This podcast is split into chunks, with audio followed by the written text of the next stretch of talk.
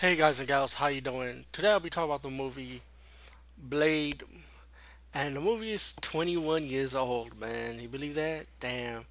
To me, there been superhero movies before Blade, but come on, let's be real. The one that kicked off the superhero genre for this era was Blade from 1998. Because if it wasn't for this movie, we'd never got the first Spider-Man movie that we've all been waiting for for a very, very long time. So everybody should appreciate the first Blade movie, man. And um, I, I love this film, man, so much. To this day, it still stands out. Blade from 1998. Um, I'm talking about the first one because this is the movie that kicks it off. You know what I'm saying? Um, it's about the va- vampire hunter named Blade. They can walk at daytime, and he hunts vampires with his partner Whisker. Was I hope I'm saying his guy's name right, right? But he's the guy that helped who trained Blade and helped Blade to become a vampire hunter and give him all these different type of weapons. And one day he meets a police officer, woman who was also a victim of the vampire, um, from from the vampires, and almost Blade is helping her out. You know, let her know that vampires do exist. Meanwhile, he has this enemy named Frost, who wants to become like the god of all the vampires. So he's willing to disrespect the elder vampires and you know use him as sacrifice as later which you see later towards the movie. Because he's like that young vampire that wanted all pretty much. And you know and Blade much had to stop him. It's your classic hero versus villain but but the movie is so good. Like the acting for a movie like this the acting was really good. Love the soundtrack so much. Still holds up. Great action fight scenes. Even a great even a lot of good horror moments in this movie man blood, gore, action. This movie has everything.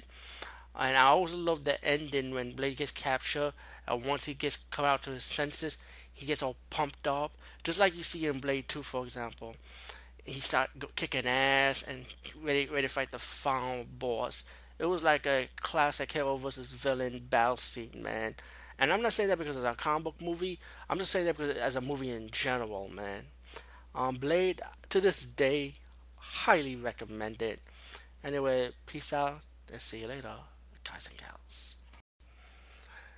Hey guys and gals, um, today I'll be talking about the sequel to Blade, which is Blade 2, and um, another fantastic, awesome movie, man.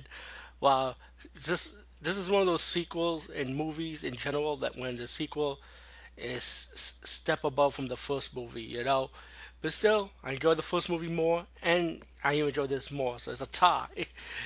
So I can't I can't pick one between the two. And so the third movie, we'll talk about that in the next review. Spoiler, yeah, the next review will be Blade Three tomorrow. But Blade Two, um, whole whole different movie this time. Picks up right after the first movie. You know when Wesker becomes like a vampire and what's his next character Blade helping to kill out of it, you know. Meanwhile, once Wesker's Wesker, his bounty friend, wakes up, realizes that Blade got a new partner that makes weapons for him and stuff, and even telling Blade, I don't pretty much don't trust this guy. Pretty he doesn't like him. You'll think he's out of jealousy, but he got a good sense of people, you know. And of course, the new guy is helping Blade make weapons. Later on, you may know him as the guy Daryl from Walking Dead TV series. A very popular character, by the way.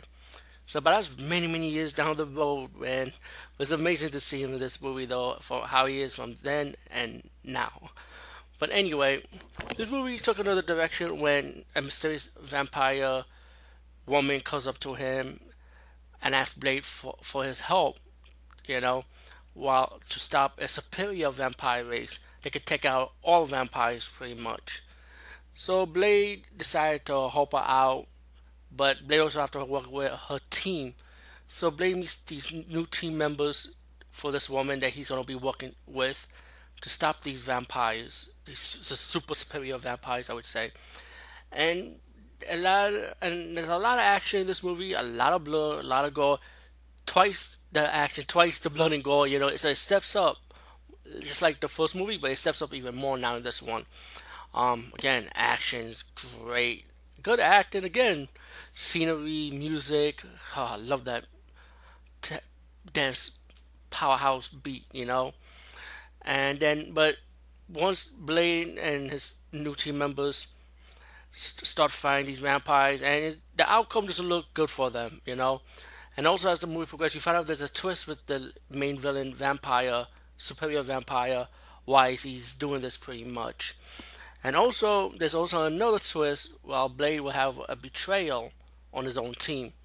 Well, I won't spoil that part, but you gotta figure out when when this movie when, when you keep watching this movie, you know, as it progresses. But highly, highly super, excuse my language, fucking fantastic.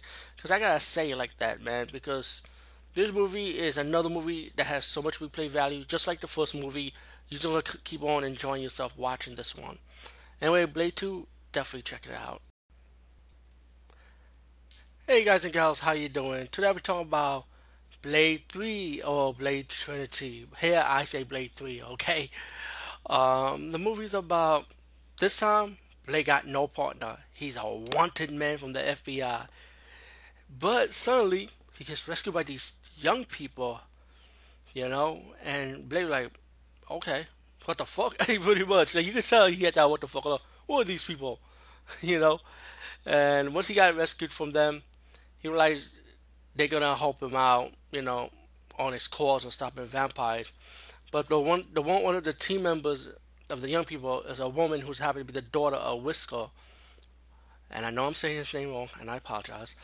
So, yeah, so pretty much they're gonna stop more vampires, but this time the vampire race really want to stop Blade, the Daywalker. So they they rescue Dracula, yes, the Dracula, to stop Blade, who happens to be a Daywalker himself too.